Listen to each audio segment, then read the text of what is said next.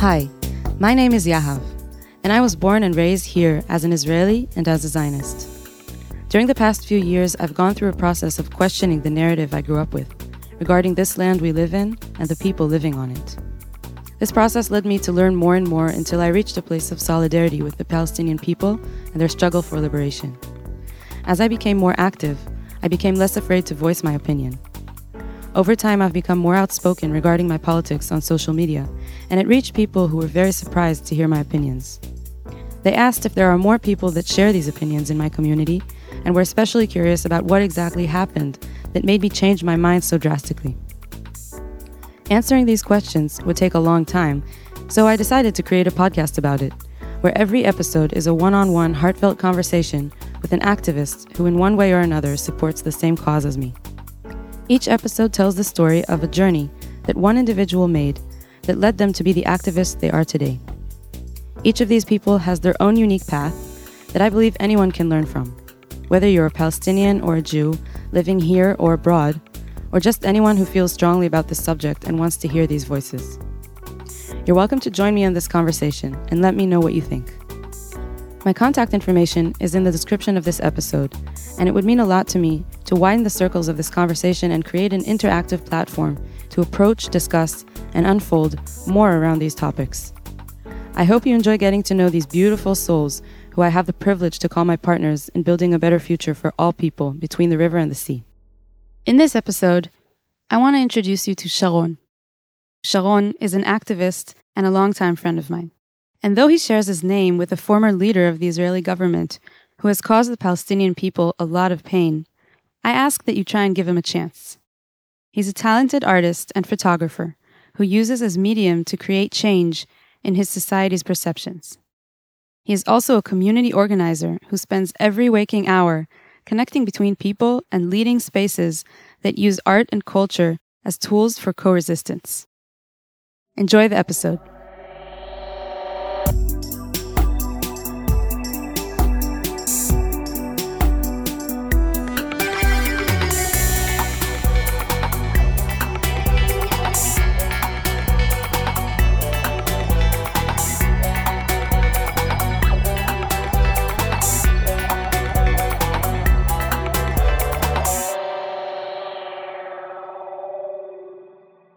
Hi, Sharon. Hi. So, introduce yourself. Tell me who you are, where you grew up, where your parents are from. What kind of upbringing did you have? I was born here in Ein Vered to a mixed families of people from all kind of different places. From one hand, my mother was born here as well, and um, her mother was not Jewish and was kind of linked her own uh, story to the stories of the Jews in Europe. She was part of, she was Christian Dutch, and she joined the resistance. And uh, This is your grandmother. this is my grandmother. And after the war, she just she didn't want to to be part of Europe anymore. She didn't want to, anything from this uh, land anymore and she decided to join the Jews and help them build their country. And did she convert? And when she came here, they like asked her a few questions and uh, converted her to Judaism. Oh wow, it was much easier before uh, Yeah, before all the institutions took over. she gave up her like Dutch passport. She's like, I'm gonna, I'm gonna go be with the Jews over there in Palestine. This was before the state of Israel. Before the state of Israel, I think at some point after the war, she found a way over here. So she joined the Jewish people, hmm and she she married a Jewish guy. So she married a Jewish guy back then in Europe, in a way, as part of combining her faith with uh, with the Jewish people. And when they came here, I think, uh, like even what the first day is the her husband told her, "Okay, this is where we're gonna be. You're gonna be a mother. You're gonna raise our children. You'll stay at home." And she she was a nurse. And she really wanted to to practice um, her profession and go help in any way she can. There was a lot of conflicts and wars at that time, And when he told her like she needs to stay at home, raise kids, cook and clean, she said, "Yeah, sure." And next morning, she was gone. it was the last time she, uh, she saw him. She took the kids. There was no kids at that Oh, point. okay. And then she met uh, my grandfather, and he really wanted to live in Tel Aviv, and she kind of pulled off the same uh, the same uh, drill. And she told him, "Listen, I want to live in this uh, village, Ein Vered, was just uh, founded. If you want to go to Tel Aviv, you can go to Tel Aviv. I'm going to be here." And well, he joined her, and they built a home over here. And your father's side? My father was born in Haifa to what would I describe the best today a Jewish Palestinian family. What does that mean? So it definitely took me a while to understand this definition, but um, my dad's family dates back the longest that we found to 1070 in this land. So a very old Jewish family that lives on this land continuously for a while now. Um, they were mostly up in the north. The origin comes from a village called Alma, who went through a lot of changes and shifts. It was a Jewish village and slowly transformed transformed into a Muslim village, a Palestinian village, and then uh, after the War of '48, it became again a Jewish uh, settlement. So we didn't have too much of a Jewish affiliation in this house. Like we rarely celebrated Jewish uh, holidays over here. My grandfather, my mother, my mother's dad was a communist, and like did not believe in God in any way. And my dad also didn't come from like a rich Jewish tradition. So it was never a strong Jewish identity being held in the house. There was always a lot of um, yeah, different cultures that affected uh, the culture in the house. Like most of the books were in, in Dutch and German. Like, what does it mean to be a Jew when you were a kid? I never really understood that. Like we had a story in the family. I remember that like my mom when she came to the second grade, like she started the second grade and suddenly she came back home crying. And my grandmother asked her like, "Why are you crying?" And she said, "Well, like the they're liars over there. They're lying in school." She's like, "Why are the teachers liars?" She said, "Well, I had a class today, and the teacher said there's God, and Daddy said there's no God." so she, she must be a liar, and I don't want to go there anymore. Wow. okay, so very atheist background. And also, you went to school here, and this is also, till today, it's very secular kind of upbringing and, and Yeah. education. In many ways, I, the, the the one thing I was educated at home, or what I got from my parents, is to be very independent in what I think, and to act very much aligned with how I want to be in this world. I did grow up um knowing my dad was uh, serving in a very elite uni- unit in the army, and he was involved in many of the notorious, um, let's say, operations that happened um, during the years of Israel. He was uh, very much involved in all of the wars and and some of the, the things that Israel did overseas. And as as a kid, I think my most combatant or aggressive upbringing is that um, as a kid he used to take me to all of the James Bond movies that came out, and he will he would always tell me, "Oh, like what you see in the movies is is uh, it's just the tip of the iceberg." Like, this is what I do. This is how I explain to you what I do. In a way, yeah. So he, so he was basically in the Mossad. You know, it might it all might be also stories. He's reading a lot also. so growing up with this uh, narrative of um, those who are good citizens and good people are the ones that protect their families, that protect their loved ones. And as a kid, you grow up and you hear that the way to protect the people that you love is, is to join the military. And growing up in a place like this, there was a lot of pressure also to go and to be like a combat soldier, and in a way, like the more um, prestige unit that you get accepted to, it uh, kind of shows your value as a person and your social status and your social status. But there wasn't like a connection necessarily to like the Jewish faith. It was more about Zionism and more about nationalism and.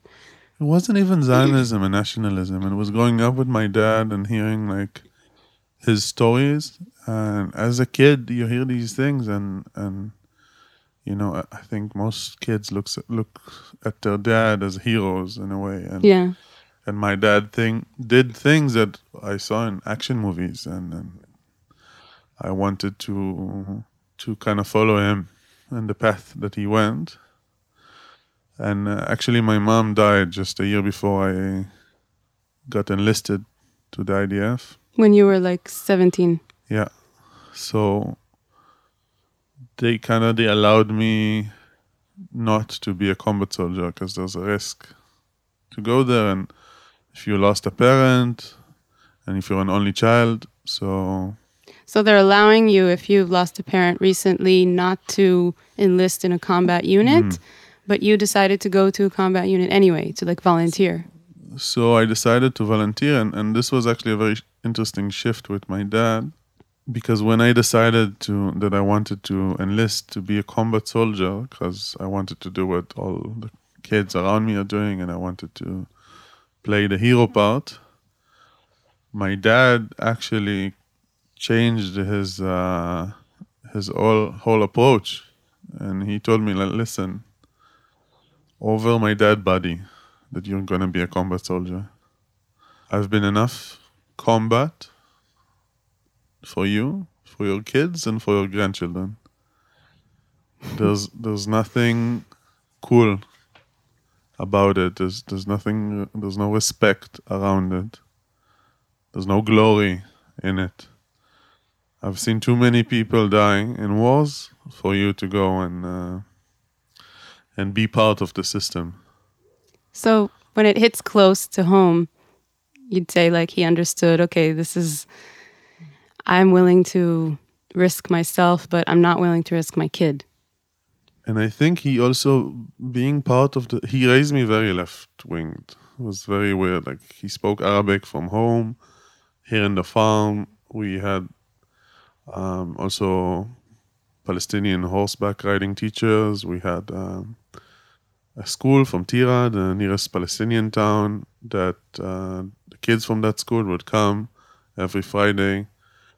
And it's I couldn't say that I had Palestinian best friends, but definitely you were exposed. I was exposed, and I was never I never really understood the whole narrative of all Arabs are terrorists.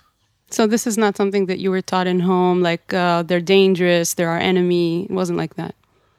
No, not at all. Actually, my dad will tell me, like from his time in the service, he he told me, listen, where I was, it was only bad people. I had Palestinians working with me. I had Lebanese people working with me, Americans, Israeli. It wasn't it didn't really matter because the people who are who are in this line of work they're not exactly there for my ideology. They're they're there because they like the action. They're there because they like the excitement around it. So like as you grew up the real motives of this kind of system were kind of unfolding it, it wasn't like when you were a child and it was like james bond and this is cool and it's action he kind of started unfolding the real story behind it yeah, and I think my, my first shift in meeting another narrative was when I was 17. I had a friend who was very political activist. I didn't really understand what politics are at that point. and she told me, Sharon, listen, there's a, I'm forming a group of uh, Israelis and Palestinians who are going to go and spend a week together, dialogue, and uh, we're going to meet each other. Do you want to join? And I, I told her like why Why would I want to spend a week with Palestinians? and she told me, listen, it's in Austria.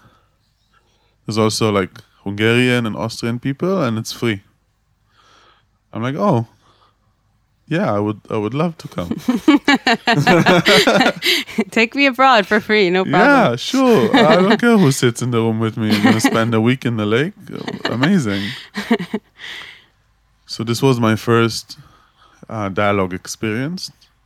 So the the NGO called the Forum of Bereaved Families, who are basically a group of families who lost their loved ones in the conflict. Um, they've, they've been sending uh, young high school people to these retreats, to these um, programs. Not necessarily if you were, come from a bereaved family, like you didn't lose anyone in wars Yeah. or in anything, and they wanted you to hear the testimonies of people who did lose their loved ones on both sides. Exactly.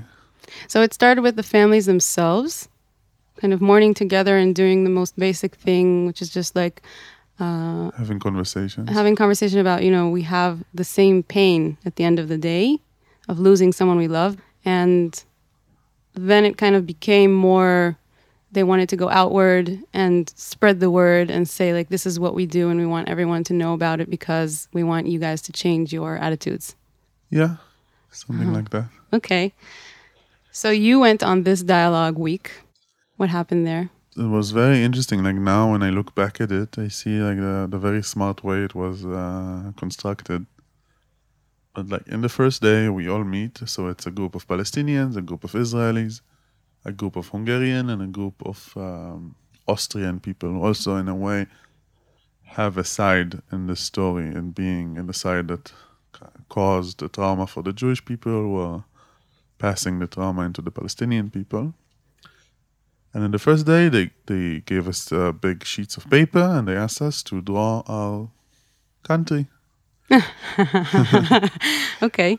Very easy task. So the Austrians, they draw Austria. They don't really remember exactly how it looks because it's big. and the Hungarians, you know, they open like a map and they draw it. And the Israelis, of course, then we know exactly how the map of Israel looks like, right? We we study it. Uh, yeah, I've studied very much. Very much. And we draw our own country. And we did it first also. and then we see the Palestinians bringing their uh, their map, and it's exactly the same map. and I remember, like, Without the Golan, the Golan Heights. I think it was That's exactly only the, same map. Really? Okay. At least in the eyes of my 17 years old self. It yeah, it's basically the same. It looks Yeah. very much the same from uh from the first first glance. Yeah. And I remember like looking at it, and I'm like, huh? Why? Why are they drawing the same map? Why are they drawing the map of Israel and calling it Palestine? Yeah, I didn't. I didn't quite understand that. And I- I'm like, You were okay. confused. I was confused. I, I'm ha- very happy that I, I didn't really have a political upbringing, so I didn't have any like ideas or thoughts being threatened at that moment. I'm like, Mm. You were just like, this is weird. yeah. Okay. And the second or the third day, we were asked to uh, showcase the, the Jewish Holocaust and what happened over there from our pers- perspective. The Israelis. Yeah. hmm So we we were excited to kind of share this narrative. Uh, I had no idea it's gonna what what is it going to meet. You know, uh, resistance or acceptance. I didn't know. I was like it was very much in my rebellious phase as a as a kid, and I remember just sitting there and letting like the very enthusiastic girls of the Israeli group present the Holocaust. And everyone was very very interested about the story. And when the girls um, stopped talking one of the palestinian girls just stood up and asked in a very naive and honest way if if they did it to you why are you doing this to us and this is not just me sitting in the side of the room and then seeing all of my friends and my Israeli friends who did declare themselves as like political And leftist. and leftist, starting to defend the, their narrative. They got defensive when she said this. Yeah, they're starting mm-hmm. to to explain how the Holocaust uh, is not like the occupation. Like telling her like you shouldn't be comparing. Yeah, This isn't something that you can compare. Like, that you can compare. and I was just suddenly I became very curious. I'm like, why is why does she think like that? And there was a whole discussion, and most people kind of at, at some point just like went on to do their thing. And I remember that I stayed with one of the Palestinian kids. We stayed up all night, and I was explaining him about the Holocaust, and he was explaining me about how it is to live in the West Bank. And we both never heard each other narrative. And I don't know why, and thank you, I didn't have uh, this thing in my head that's blocking what he wants to say, and I just accepted it as truth. Like you didn't think like a lot of Israelis do. He's probably making things up. He's probably distorting. He was probably taught a wrong history. Like you just accepted it like that. Yeah. So I remember um, I was very fascinated from what he had to say.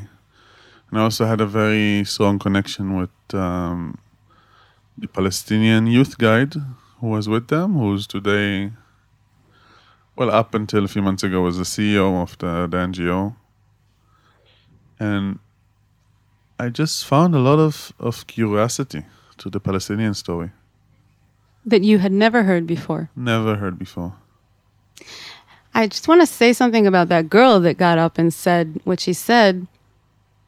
It's interesting that you seeing everybody get defensive, especially those people who are defining themselves as leftists and you know willing to engage in dialogue with Palestinians, but once she touched that sensitive topic, they got defensive and this defensiveness actually made you more curious about well maybe she actually means this and she's not just saying it to provoke or to make a point or to make them angry or to prove her narrative, but really genuinely wondering how is this possible? Yeah, I, don't think I had this uh, sense of internal dialogue at that point, but yeah, I was. So looking back, you can understand that this is what was going on in that room. yeah, And so you came back after that week, but you didn't feel like you were changed or something. Like you still were defined. Could you still define yourself as a Zionist at that point? Do you, you still want to go to the army? so I never defined myself as Zionist. I, I don't remember a single point in my life when I was like, hmm, I'm a Zionist. But you didn't define yourself as like I'm not a Zionist. Like you never said or thought. I didn't. It was. you know- I didn't really feel feel a lot of uh, discussion around it. Not in my house. Who was like now when I research my my family history and my grandfather was part of of the Communist Party. He was anti-Zionist. Like now, I slowly understand why I never had this narrative Mm. in my house. And and my dad, who served in the Mossad, in many ma- in many ways, he was much more of an anarchist than a Zionist. So it was his service was kind of like more of a way to be an anarchist than really believing in the narrative of the Zionist movement. Yeah, he was there because of um, you know I'm not I'm not proud to say that, but I think he liked it. He liked the action. He just didn't want to be part of the normal day-to-day 9 to 5 society. And this was his he way. had he had a like a fucked up background. He had a lot of violence in his house. He ran away in early age.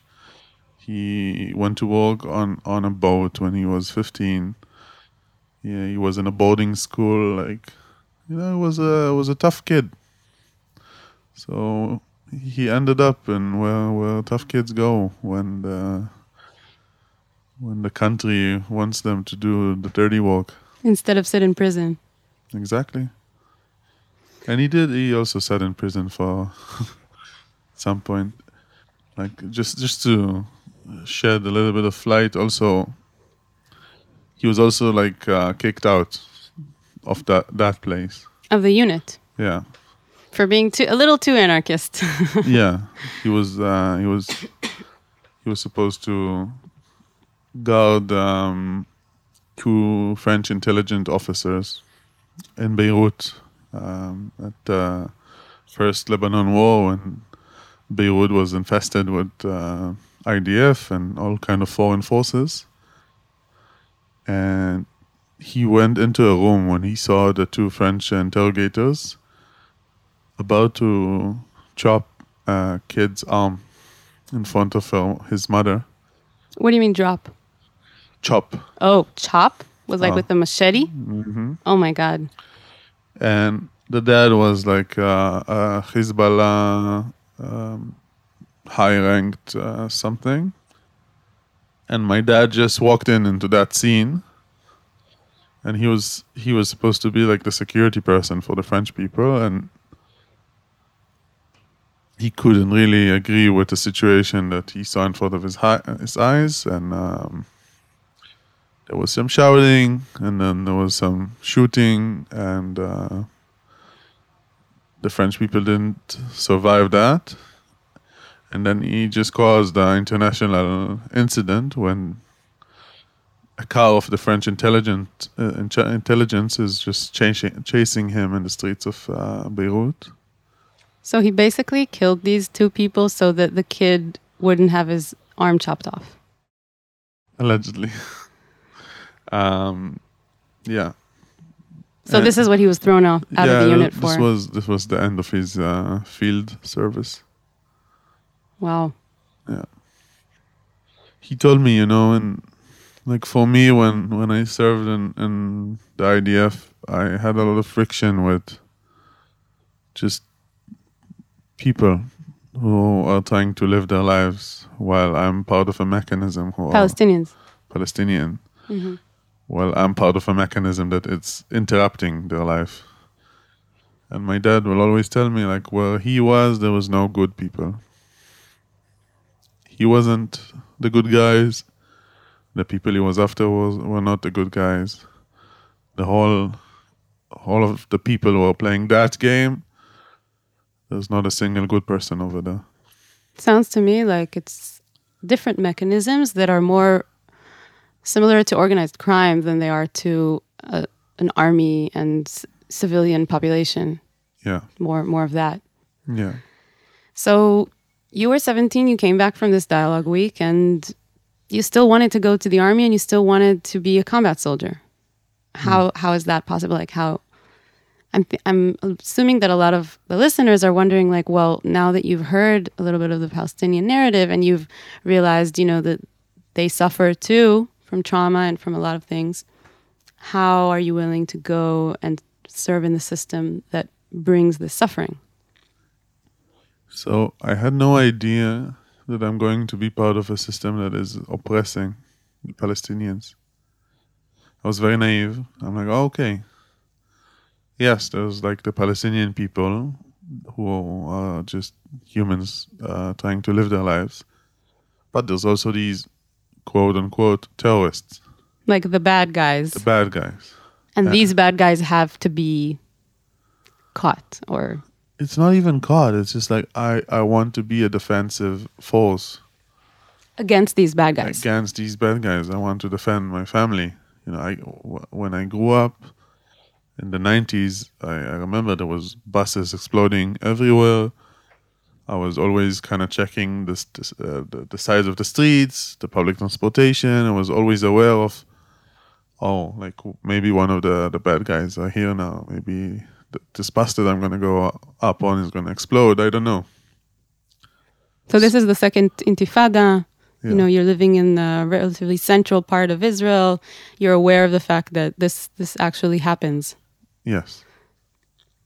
And you're not connecting between these bad guys and between the Palestinian people as a whole. Like it's kind of like separate, I guess. Yeah. So you're like, okay, there's these Palestinian people and they're suffering.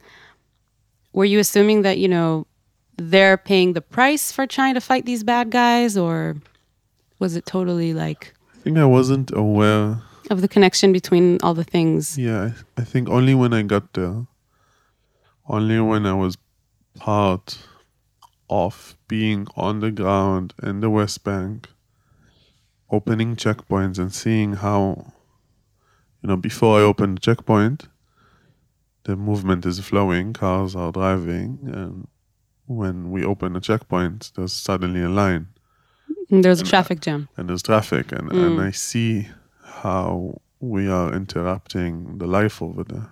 Like you're talking about the most basic, simple thing of just creating traffic and making everything slower and making it more difficult to get from one place to another.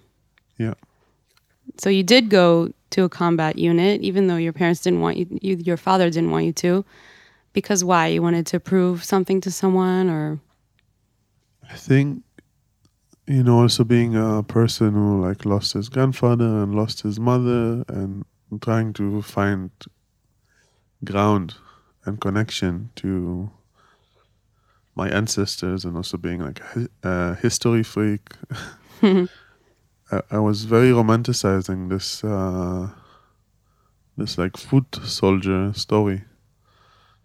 This I'm playing this very uh, manly part in history, I'm going in the footsteps of generations of men uh, before me, and I'm going through this very ancient initiation uh, process of becoming a man. You know, like this is what we're told: you become a man, you go to the army.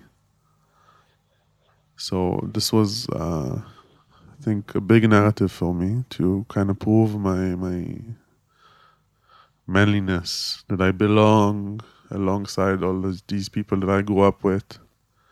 They all go to the same place as well. you're like part of something Yeah. that's bigger than you. And so you went. You're you're a big guy. Like you you went. you went. You trained. You probably got a big weapon to handle. Yeah. They usually give it to the big guys. Yeah. And you go with this big weapon and you serve in the West Bank. So at some point there, like I this the, this big weapon like really screwed up my knees, and I became a medic. So luckily, before I finished my training, I was already uh, a medic. So there was in a way a buffer between me and and reality because I was always kind of behind. You were there to like support if they need medical. I was help. physically there, but not most of the times not leading the the force. and so you were standing in checkpoints. What were you doing? Were you uh, arresting people? Were you like what was most of that service like? So I think I was a very bad soldier. A little bit of anarchist in you, maybe. I was, I was. I think at that point like I was father. discovering photography, and I was always the kind of stretching the the boundaries around me. So I was always with my camera. Even though you're not supposed to document. Yeah, mm-hmm. and you know, I, I still I was holding. I, a lot of soldiers are holding very strongly to their humanity in these cases. You're like, yeah, I'm there, I'm doing these things, but I see the people around me. This is in a way something you tell yourself. You tell yourself like if I'm more humane and if I treat this civilian population in you know the best way I can, then I'm actually minimizing the damage. Yeah. Like it's I'd rather me be here and treat them a little more kindly than someone else be here that's like actually racist and motivated by hatred and you know there to really make Yeah. their lives harder. Mm-hmm. So I remember I was threatening the people around me that if they'll do something bad, You you, you were threatening the the soldiers, The soldiers, your yeah. friends. my friends all just random soldiers I'll meet in, in these uh, outposts. Like if they'll do anything wrong, I'm gonna take photos and I'm gonna send it to the leftish people. to like B'Tselem and Yeah. those organizations. Exactly.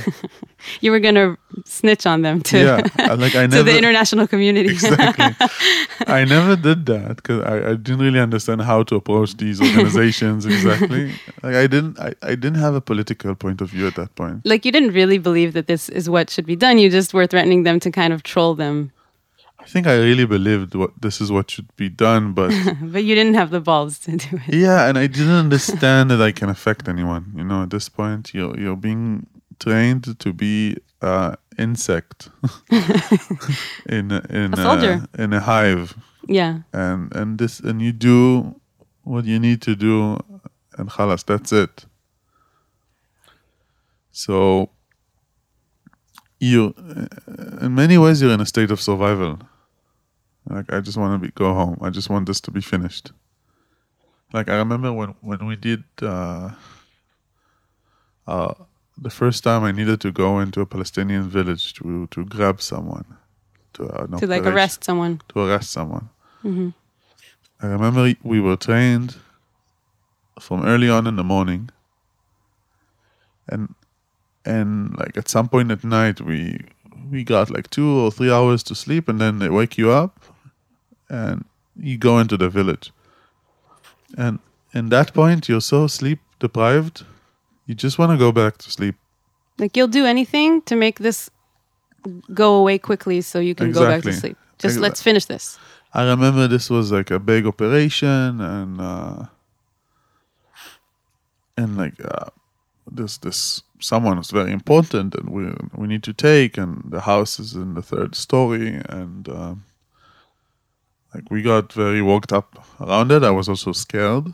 Like suddenly I see faces of people that that we need to find and we went like uh, quite a big force like uh a lot of people. We went there, and I was at some point leading the unit that goes up to the apartment that we need to break into. And there was cars and noise and soldiers and people. Like there was nothing stealth about that. There was dogs barking. There was people shouting. This is all in the middle of the night. Yeah, in uh, Nablus. But you look the fact that you were there kind of woke people up, kind of stirred things up. I think the uh, yeah, there's it's quite a heavy military present uh, presence at that point. And I remember like my commander is telling me like kick down the door. And I'm I'm like half asleep. I'm like why trying to understand why why is you kick down the door and I, I turn to him I tell him, listen, I think they know we're here. Okay, I think they know. I like we can just open it. And he's like shouts shouts at me like kick down the door and I'm like I don't know why. You know, because it's very uh, bad to like refuse a direct order. Didn't realize I didn't realize and didn't like succeed to bring myself to actually kicking down this door. I'm like just looking at him. And he, I remember him grabbing me and like pushing me on the wall and he kicks down the door and we go in and there's a scared family over there and i mainly remember this very weird experience of trying to point i'm scared i'm very scared I'm, what are you scared of? I'm in the middle of a palestinian city in the middle of the night there's terrorists uh, allegedly around me and anything can happen they might shoot me. And I'm looking at this family. And I remember I'm, I'm trying to point my gun at them, as I'm said, I'm told to do, in the nicest way I can. And it's such a huge conflict that's happening in me. I'm You're like, trying to point a gun at the with the nicest way. yeah, I'm, I'm like with my eyes, I'm, I'm, I'm not speaking the language, and with my eyes, I'm trying to tell them like I, I'm not gonna do anything to you, but I need to point a gun at you, and this was uh, not an easy experience. And I remember we were looking around the house, and I see like posters of like Israeli film stars on the walls, Wow.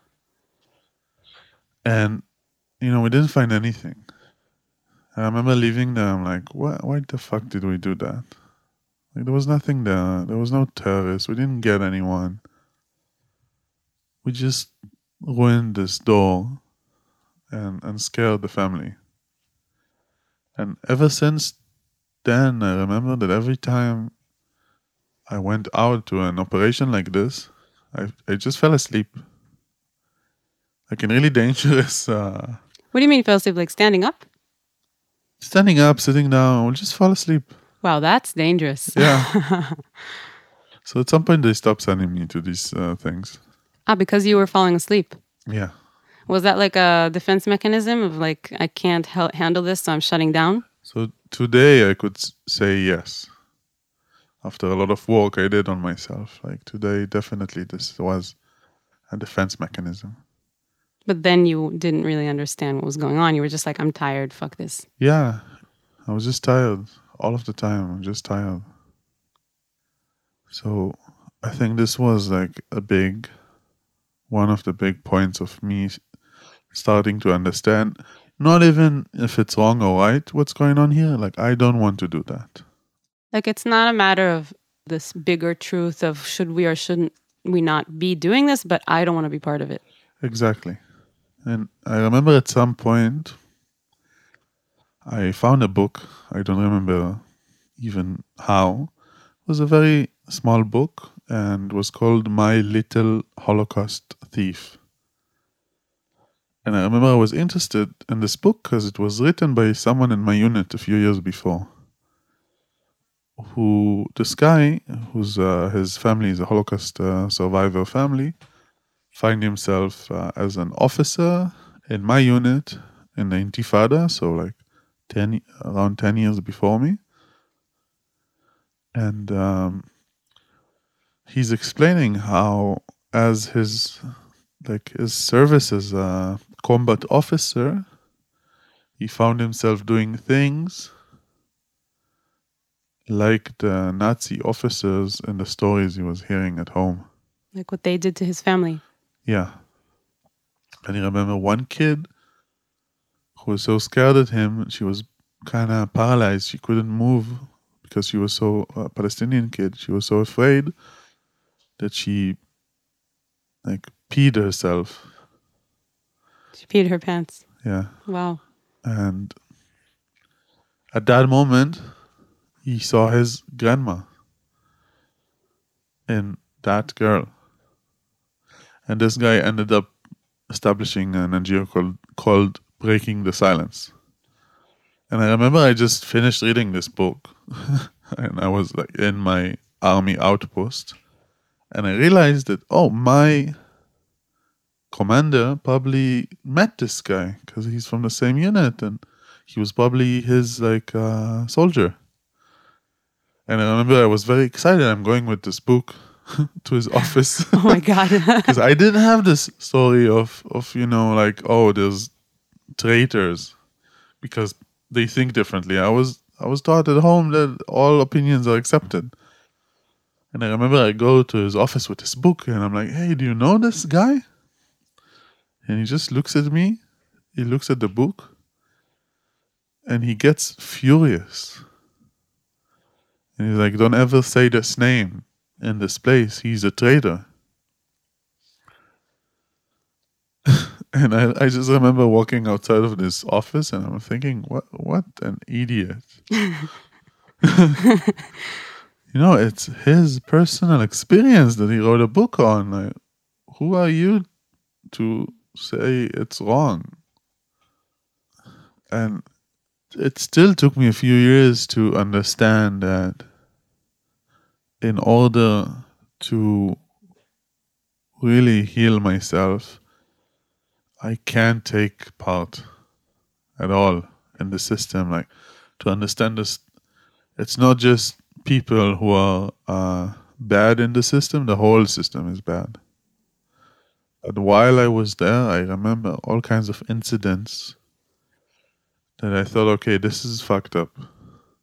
I think like another breaking point I had is um, after the army, I, I attended a festival called uh, Burning Man. And I remember I, I met a girl over there I, I wanted to uh, impress. and I told her I served as a combat uh, soldier in the army, the Israeli army. And she just turned away and went to the other direction. Was she's American or I don't remember. just That's funny. And I remember like thinking to myself, oh, it's not cool. so slowly, after experiencing Burning Man and also starting university, uh, art school, Bezalel, or, like studying together with Palestinians over there as well. Start producing festivals. I remember the last time I was in service. This is like uh, reserve duty is after you finish your army service and you get called in a few times a year to kind of do Yeah. just a few weeks. I just realized I don't want to be there anymore. Why not?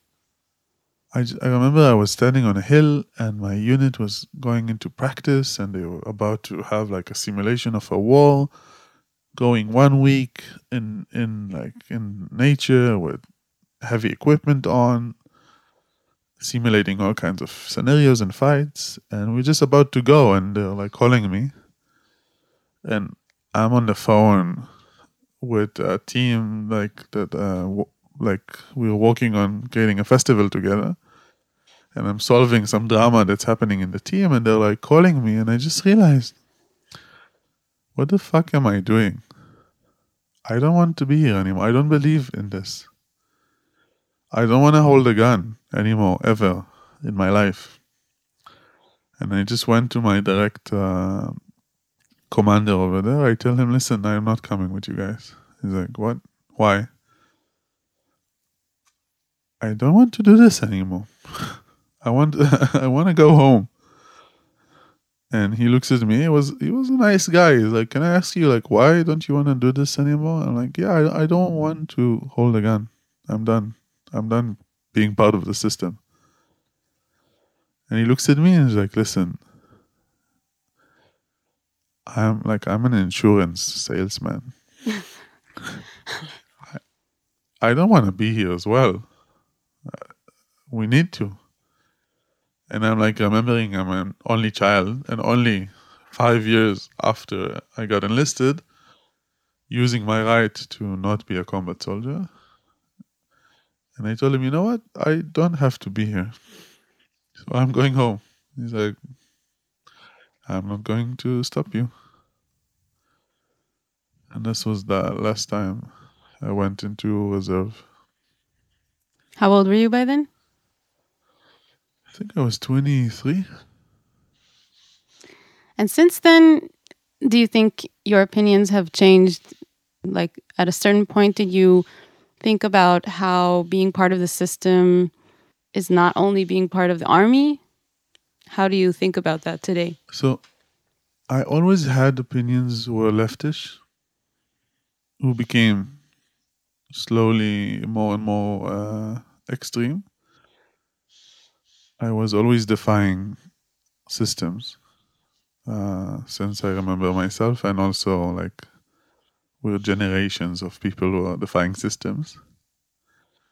But it took me time to understand that I have personal um, responsibility in this. I What was- does that mean? I was living my life, and naturally, slowly, I uh, started to also have Palestinian friends. What do you mean naturally? How, how how is it natural to have Palestinian friends if most Israelis don't? Most Jewish Israelis. So, like, I met them uh, through Midburn. Through like the regional community of Burning Man. Yeah. And as always, I was uh, very interested in their stories, in their identity, in their culture. And we became friends. And slowly I started seeing how the fact that they are oppressed or people are being racist to them in different occasions, I took it very personally. Like the fact that people are treating them differently. Oh, because they were your friends, so you felt like someone was hurting your friends. Yeah. And I slowly started to be part, part of more dialogue actions, dialogue programs. I started going to the Israeli Palestinian Memorial Day. which uh, is organized by the Bereaved Family Forum and the Combatants for Peace organization. Yes. which is that's interesting that it's kind of closing a circle, closing a circuit. Exactly. So when you were going to these ceremonies, did you remember that 17-year-old girl who was For asking? Sure. I was, and I also seeing the my the youth guide who was with me, who became the CEO of the organization and was speaking Ah. on stage as Like well. by now he was, you know, Yeah. running the show. exactly. Wow. Um, and I felt very moved and also very connected to to the story that um, combatants for peace uh, were holding, like people from both sides who are part of the fighting that are saying um, we don't want to have fighting anymore. So this like s- sounds really beautiful and at the same time someone like me I'm hearing this and I'm saying like so both sides shouldn't be fighting anymore but the status quo is that the Palestinians are living under Israeli occupation so even if some Israelis decide not to fight the Israeli military is still operating, but if Palestinians decide not to fight, they're still living under occupation. And this is like the, this is to me the problem, like the root of the problem, I guess you'd say, because people can decide not to fight and just have things stay the way they are, but the way things are aren't peace and aren't justice. So is this something that you were kind of thinking about at that time or So I remember I was thinking about the th- these things, but I was very much involved in creating underground art and uh, doing community work and working on the Midburn Festival. And I was very focused. Like this is my this is your life now, the art? yeah, this is my life. This is my uh, activism. This is I'm trying to create uh, a culture, a better world coming from the ground up. That A culture of people thinking independently. yeah. It's very much a lot what it's about. that that radically include everyone, also also Palestinians. Was it really including Palestinians? Well, I thought it is before I knew better. And at some point in my journey, um, I think around three years ago, I was invited to a very special event. So I was kind of out of the whole Midburn experience, out of being like part of organizing it, and I was seeking something else. And I was invited to this event called uh, the Middle East Jam in Jordan. I always wanted to go to Jordan. Was in Wadi Ram. It's, it's a beautiful red desert in the south of Jordan. And I spent a week with people from Gaza, Palestine, Jordan, Israel, Egypt, um, many places around the Middle East. And we were talking about identity, about our narratives, about our, our own uh, feelings and experiences as, as humans. Not necessarily, it wasn't political, it wasn't about the conflict. And the first time I met people who are uh, very much like me, who are from this region. And, you know, I was always kind of trying trying to find myself like uh, outside of this place spending time in germany spending time in europe in the states like trying to find an escape because this it's not a easy place to live in and in this week in jordan i felt more at home than i ever felt in germany or in the united states or holland and i realized I'm I'm part of this place. Like When thi- you say this place, what do you mean like this this place you this grew up in? This region, the Middle East? the Middle East, Mm. Like this is this is where I belong. This is where I need to be. And I remember after having this extremely transformative event, like I left this event with a girlfriend and people who are now like partners and, and very close friends in life. and I asked like one of the one of the guys over there, uh, guy named Liel Magen, like where where are all of these people? Like where can I continue meeting these people? and he told me like Sharon, no, like there's no there's no community. It's not like your Midburn.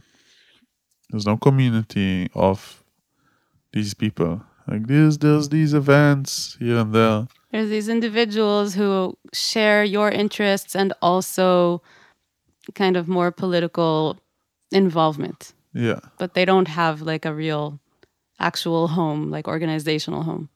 Exactly. And I remember like having a very deep wish to to to continue the journey with these people, to continue meeting them. And I didn't want to wait until I find another of these retreats so uh, I can find people like that. So I organized um, like a gathering in Sinai in Egypt on the beach. And I just called, basically called all the people who hold Arab identity that I know and invited them to Sinai. How embarrassing. That's where I met a lot of these people as Yeah. well. But there weren't any Palestinians from here at that So this, this th- you're touching exactly because they're not allowed in Sinai. You're touching exactly uh, one of another like breaking point in shedding the, the Israeli, Jewish, Zionist, whatever narrative of, of growing up in this land. Um, I remember telling some of the people there that um, like it's a shame that there's no Palestinians here as well. and uh, my friend Samira was just sitting next to me, and she's like, and I think she's one of my best friends, and And she's a Palestinian citizen of Israel. and we know each other for years. hmm And she's like telling me, like, Sharon, can can I have a word with you? yeah, sure. So you're saying there's no Palestinians here, but I'm Palestinian.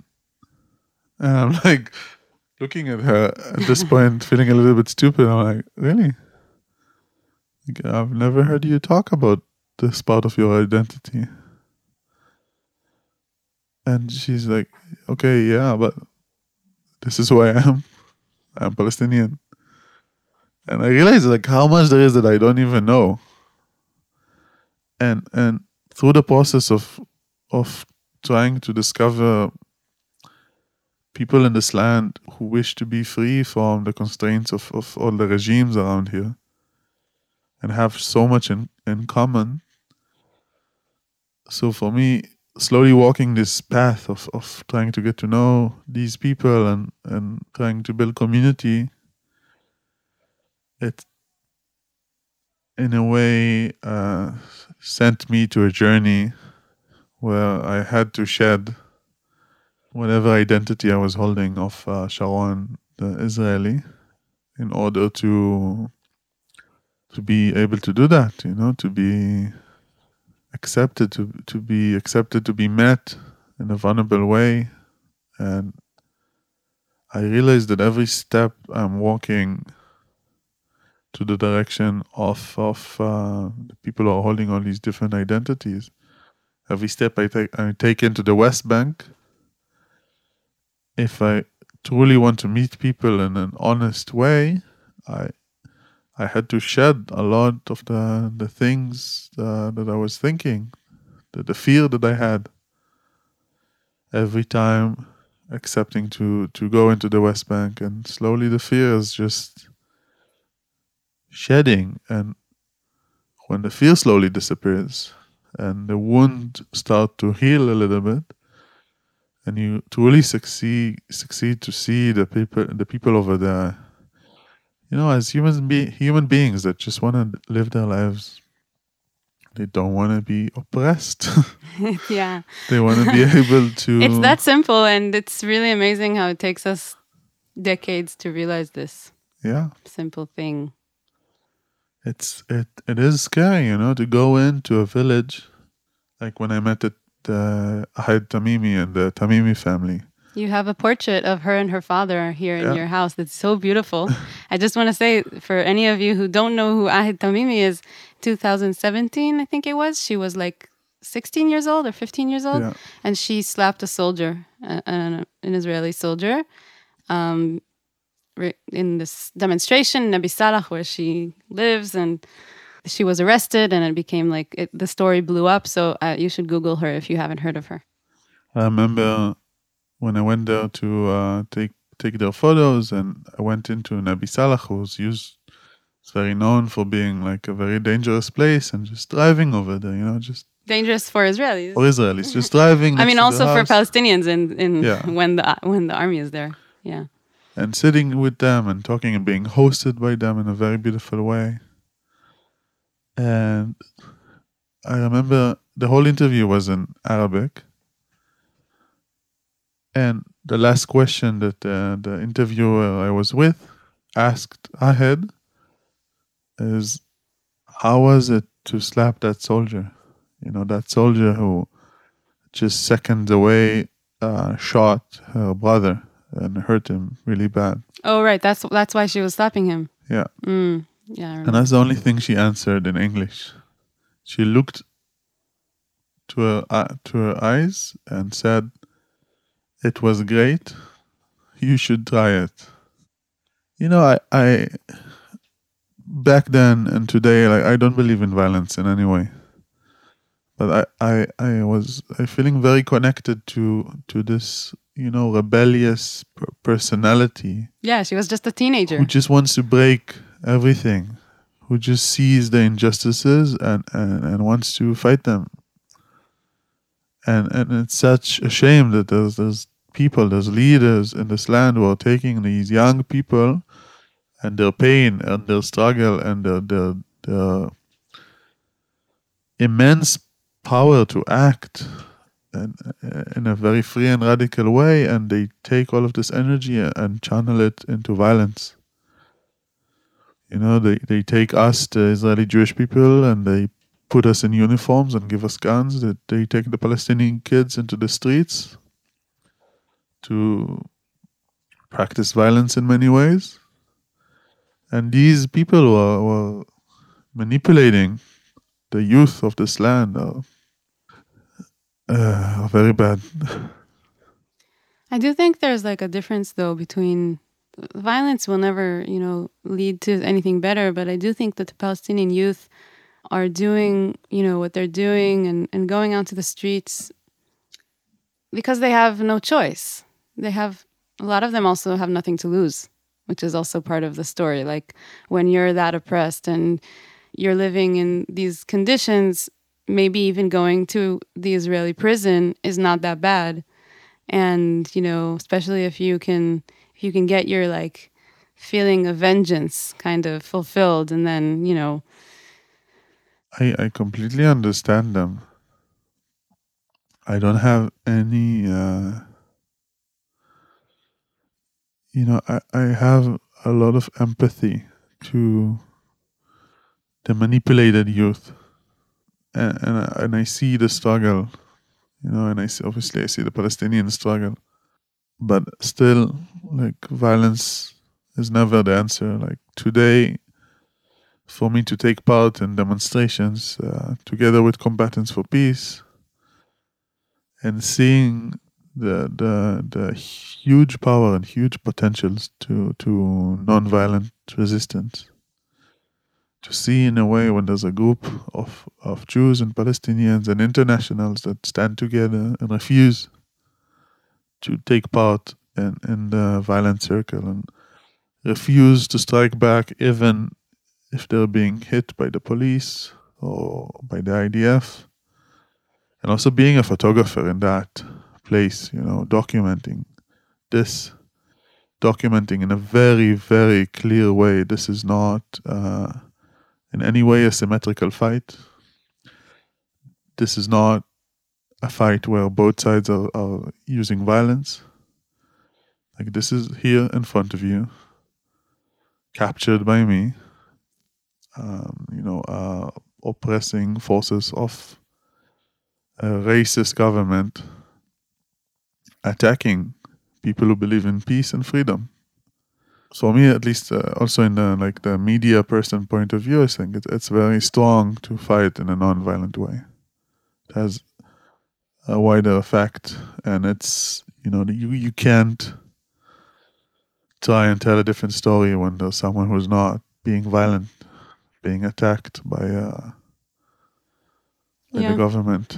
I think though that part of the problem is that there is a lot of like nonviolent direct action in the Palestinian struggle, and there has been, you know, throughout the whole struggle in history. A lot in the first Intifada as well that I've been learning about, and it's very easy to oppress the nonviolent direct action struggle with force, and the more these nonviolent actions by Palestinians were oppressed with force, at a certain point, it was like they were being pushed to the corner. And, you know, anything that they did that was nonviolent just met more and more force. And I think to a certain extent, the Israeli government and the Zionist regime are even more scared of the nonviolent acts than they are of the violent acts. Like, I think BDS is such a taboo word in Israel because it's so efficient and it's so nonviolent. Exactly. It works and it's not using any physical force and it's not killing anyone and it scares Israel to our bones. And that says a lot about why all the nonviolent resistance was suppressed, like was oppressed so badly. non-violent um, resistance is working. It worked historically. I'm sure that violent resistance worked in more cases throughout history. Um, I I can just say that for me, as a peace act, peace activist, um, I am hoping that if the struggle and the conflict here will arrive to a point of extreme violence from all over, I'll choose to get the fuck out of here.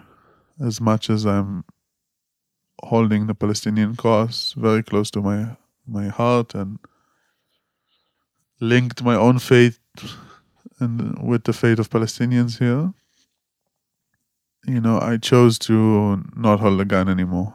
And I chose to walk in the path of nonviolence. So yeah. I hope not not to to take part in this if it happens.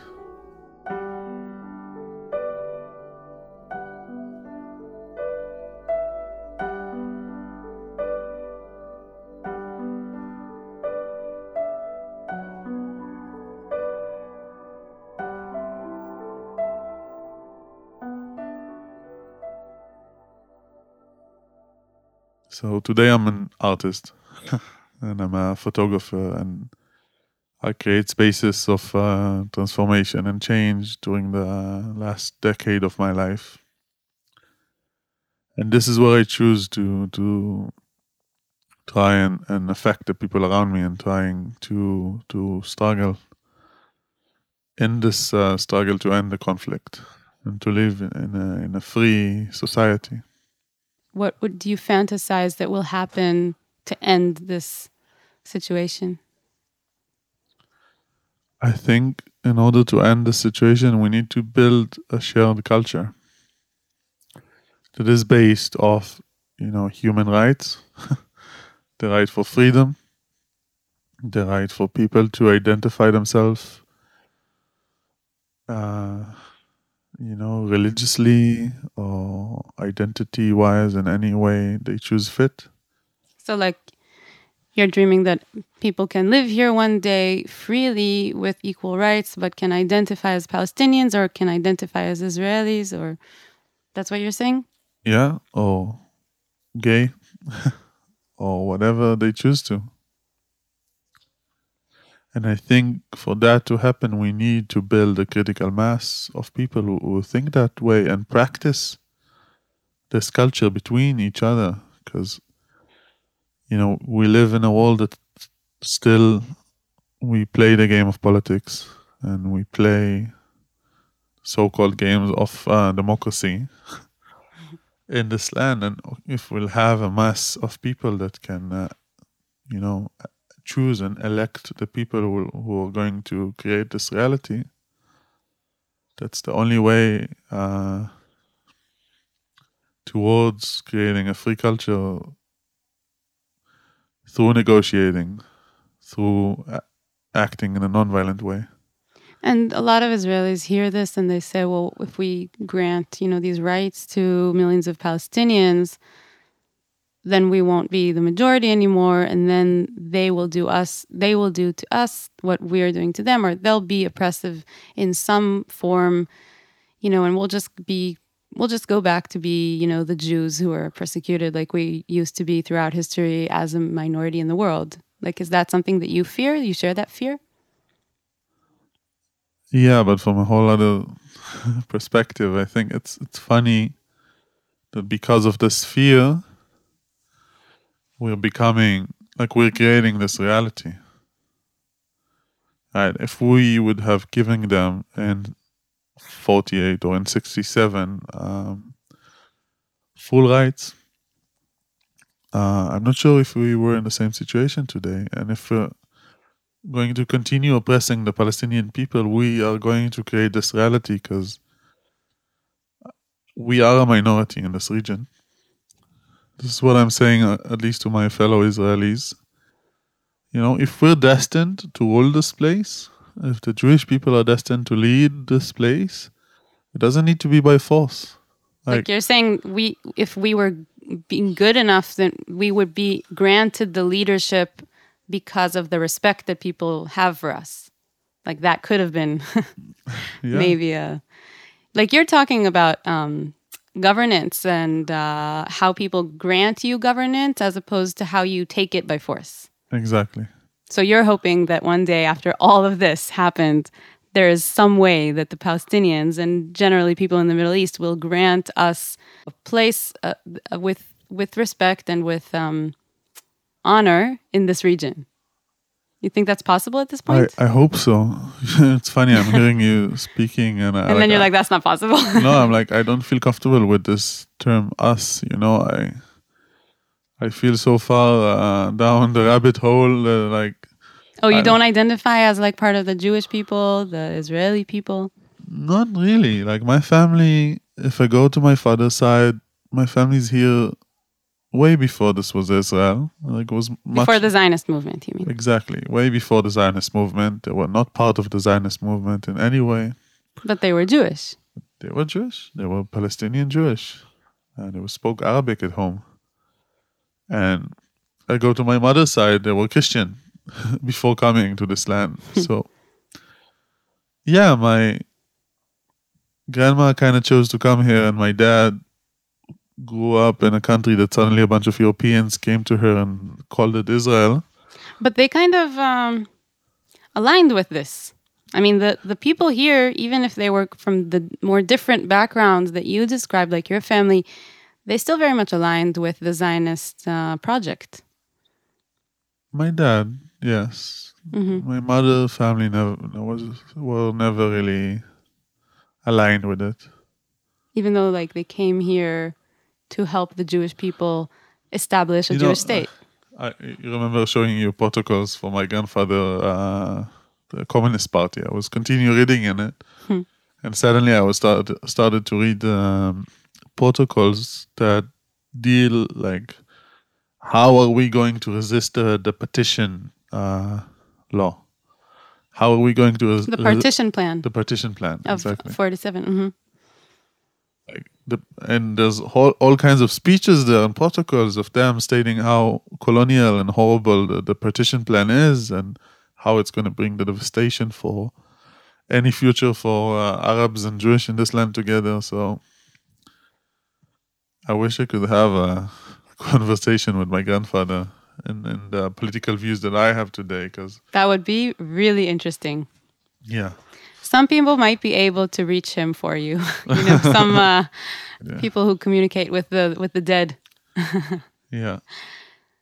So, do you feel like your identity is Israeli at this point? Do you you not you don't call yourself Israeli? Because I feel like if if someone had to ask me like, "Oh, who's your friend Sharon?" I would say, "Oh yeah, he's a friend of mine and and he's Israeli, just like me."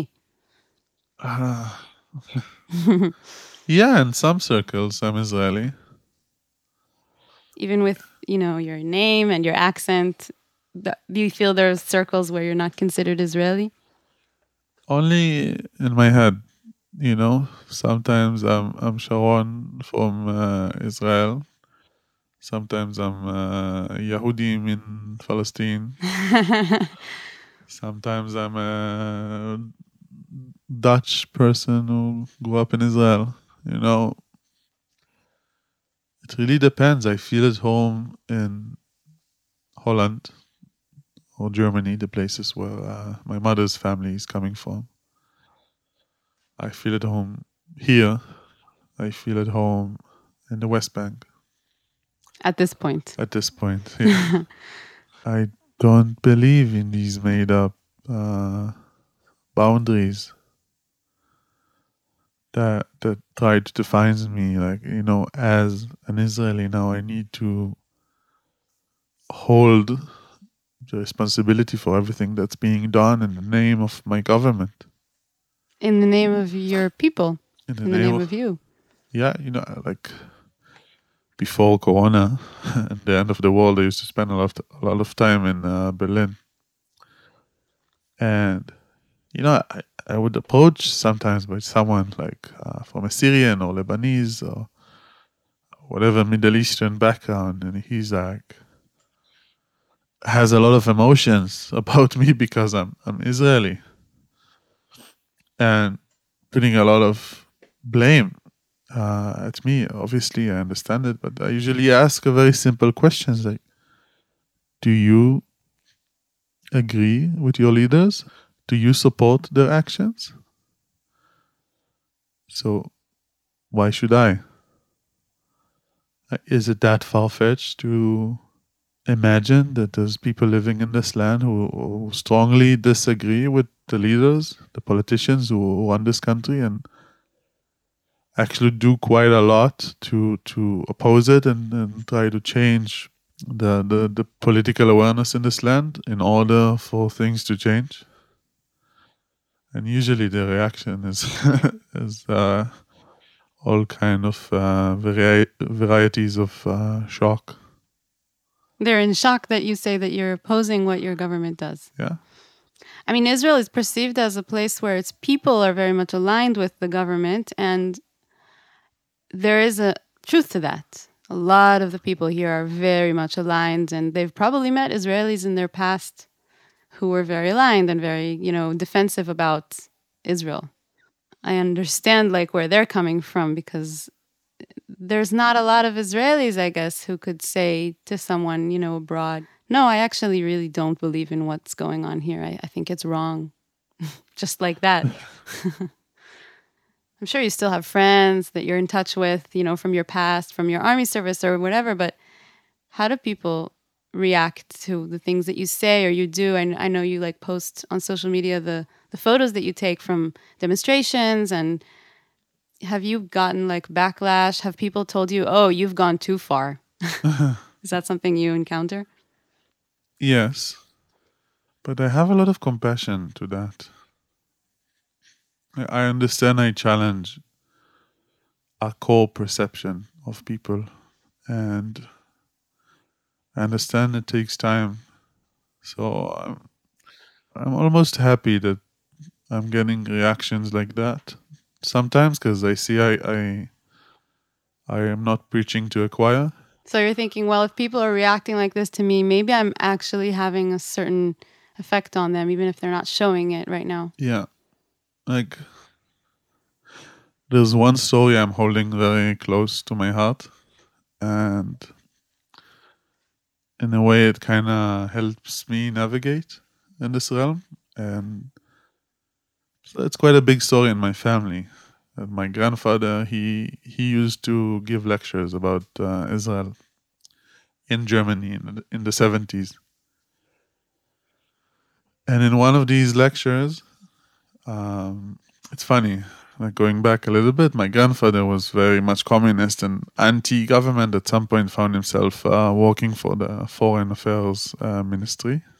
That's where you find yourself if you're anti-government in this place. yeah, and um, he so in one of the talks he gave in Germany, uh, when he stepped out, there was two uh, neo-Nazi kind of young people who tried to jump him, tried to attack him.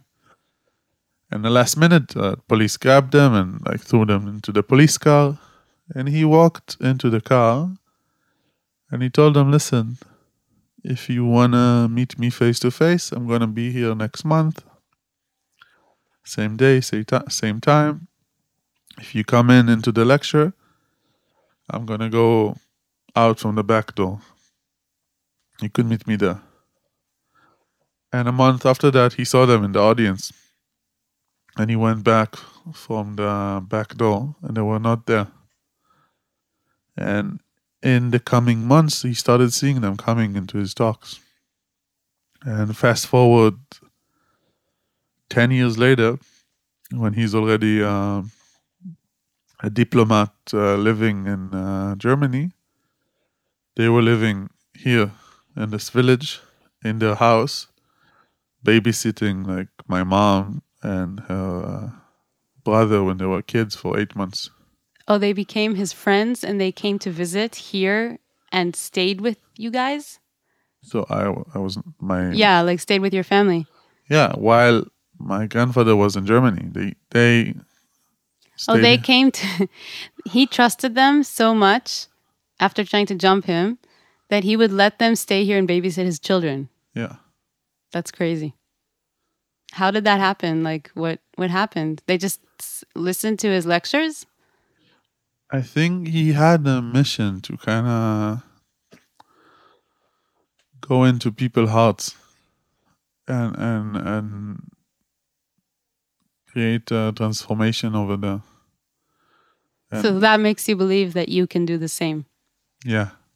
I think the work of showing people the humanity of the other side and then even evoking a sense of uh, responsibility for each other eventually as you know as humans we are codependent in each other.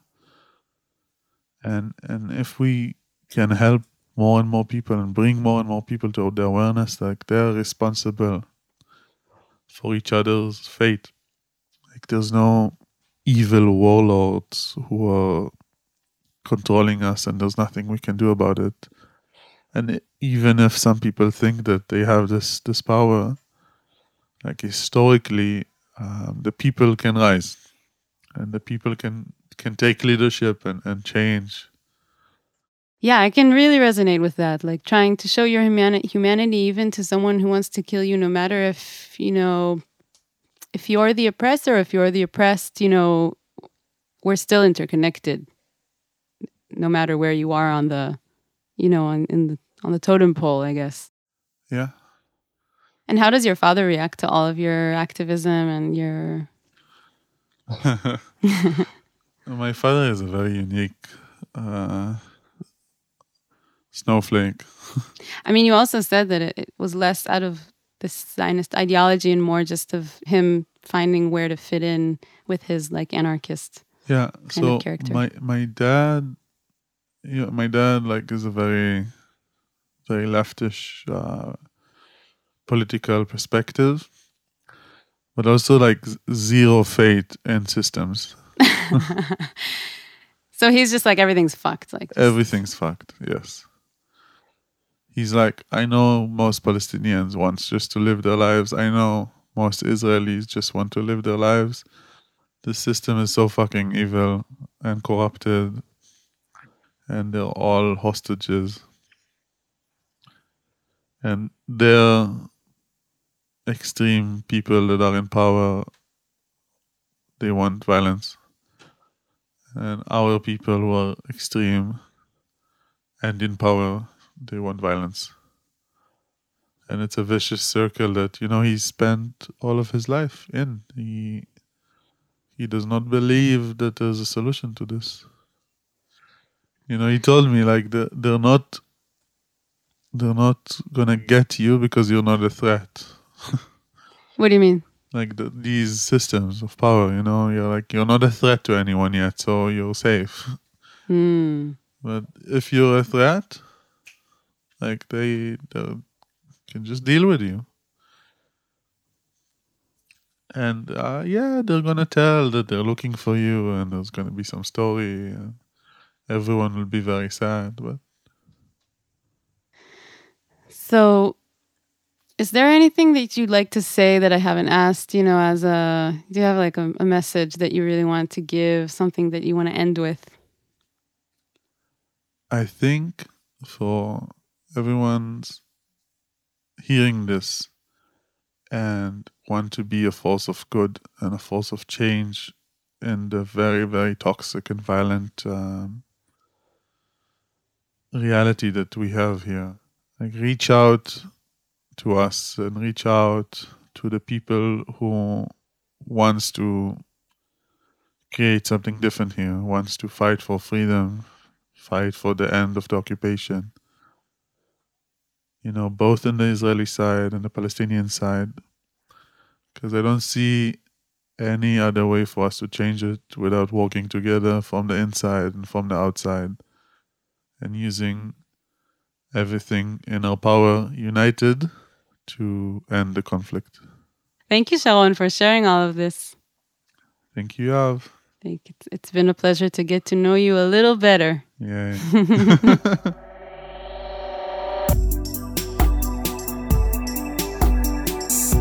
So that's it. Thank you, Sharon, so much for sharing your thoughts and your feelings and your experience. Thank you, Ro'i Geva, for the beautiful music that you're listening to right now and that you heard throughout the episode and in the beginning of the episode. And thank you for listening